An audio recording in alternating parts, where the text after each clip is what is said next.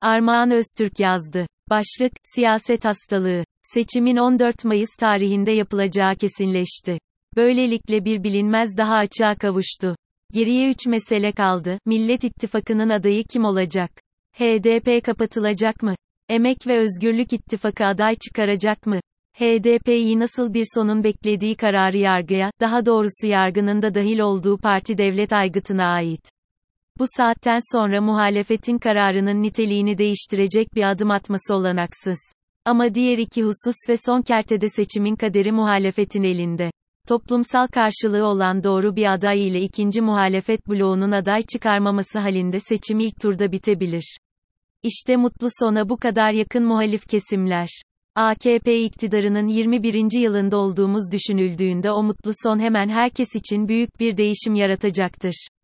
Ancak 100 gün içinde daha önce defalarca yaptığı üzere her şeyi mahvetme ihtimali de var muhalefetin. Başarısız bir aday çıkarabilir. Kendi seçmeni sandığa gitmekten cayabilir. Ayrıca, Kürtler nasıl olsa muhalefete oy verecek, başka çareleri mi var, kolaycılığı sandıkça büyük bir şoku beraberinde getirebilir. Seçim sonuçları önemli elbet. Ama hem muhalefet hem de iktidarın bu sonuçlara atfettiği önemin aşırı siyasallaşma ve seçim yorgunluğunu beraberinde getirdiğini söylemek lazım. Akşam seçimle yatıp sabah seçimle kalkıyoruz. Her gün, hemen her programda, gazete köşelerinde, berber dükkanlarında, otobüste, parkta, bahçede, kısacası her yerde ve her zaman seçim konuşuyoruz. Bir meselenin bu kadar çok konuşulması, yaşanan ve yaşanacak şeylerin defalarca yorumlanması nevrotik bir duruma işaret ediyor. Sadece grip değiliz milletçe. Siyaset hastalığına da tutulduk. Siyaset hastalığı her şeyden önce siyasallaşmanın hayatı boğması demek. Bu ülkede bilime, sanata, spora, kültüre dair iyi şeyler yaşanmıyor mu hiç? Tabii ki evet. Ama ne iktidar ne muhalefet bunları görüyor. Görse bile karşılaşma sadece anlık. Televizyonda bir haber, bir kuru tebrik, sonra ait olduğumuz yere, siyaset bataklığına dönüyoruz. Tabii bu yoğunluk ironik bir şekilde yüzeyselleşmeye de yol açmakta.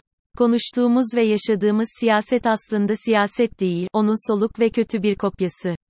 İmamoğlu mu aday olacak, yoksa Kılıçdaroğlu mu? Erdoğan ne yapacak seçime kadar? Bunlar siyaset mi Allah aşkına? Türkiye'nin gelecek 5 yıldaki milli eğitim politikası ne olacak? Emek-sermaye ilişkilerinde fazlasıyla sermaye lehine bozulmuş bir ekonomi politiğimiz var. Bu durum düzelecek mi mesela? Hayatımızı derinden etkileyecek ve hepimizi ilgilendiren ortak sorunlar bu ve benzeri sorularda somut bir içeriğe kavuşuyor. Mutlaka bir şeyi konuşacaksak ve zaman siyaset yapmayı gerektiriyorsa bunu daha nitelikli ve kalıcı bir içerikle yapmak da mümkün. Seçimi bekleyen özne edilgendir. Yurttaşın edilgenleştiği bir yerde gerçek bir siyaset olamaz. Kendimizi kandırmayalım. İzlediğimiz ve yorum yaparak taraf tuttuğumuz kavga aslında elitlerin iktidar kavgasıdır. Elitlerin kavgasında saflaşmanın halka ne gibi bir yararı olacak? Halkın bir elit grubunu desteklemesi halka elit yapmıyor. Şu gerçekle yüzleşmesi lazım herkesin. İktidar adayını belirlerken seçmenlerin görüşünü aldın mı?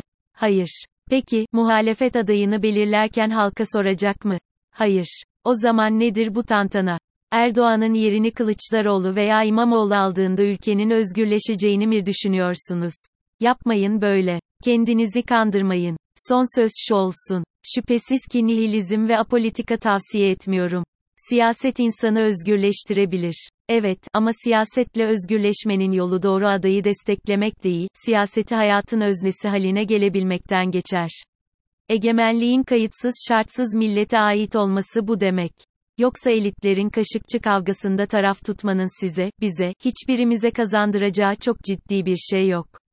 Aksine çok şey götürüyor bizden. Hepimiz yorgunuz ve ötekine karşı öfkeli. Siyaset hastalığı herkesi tüketti.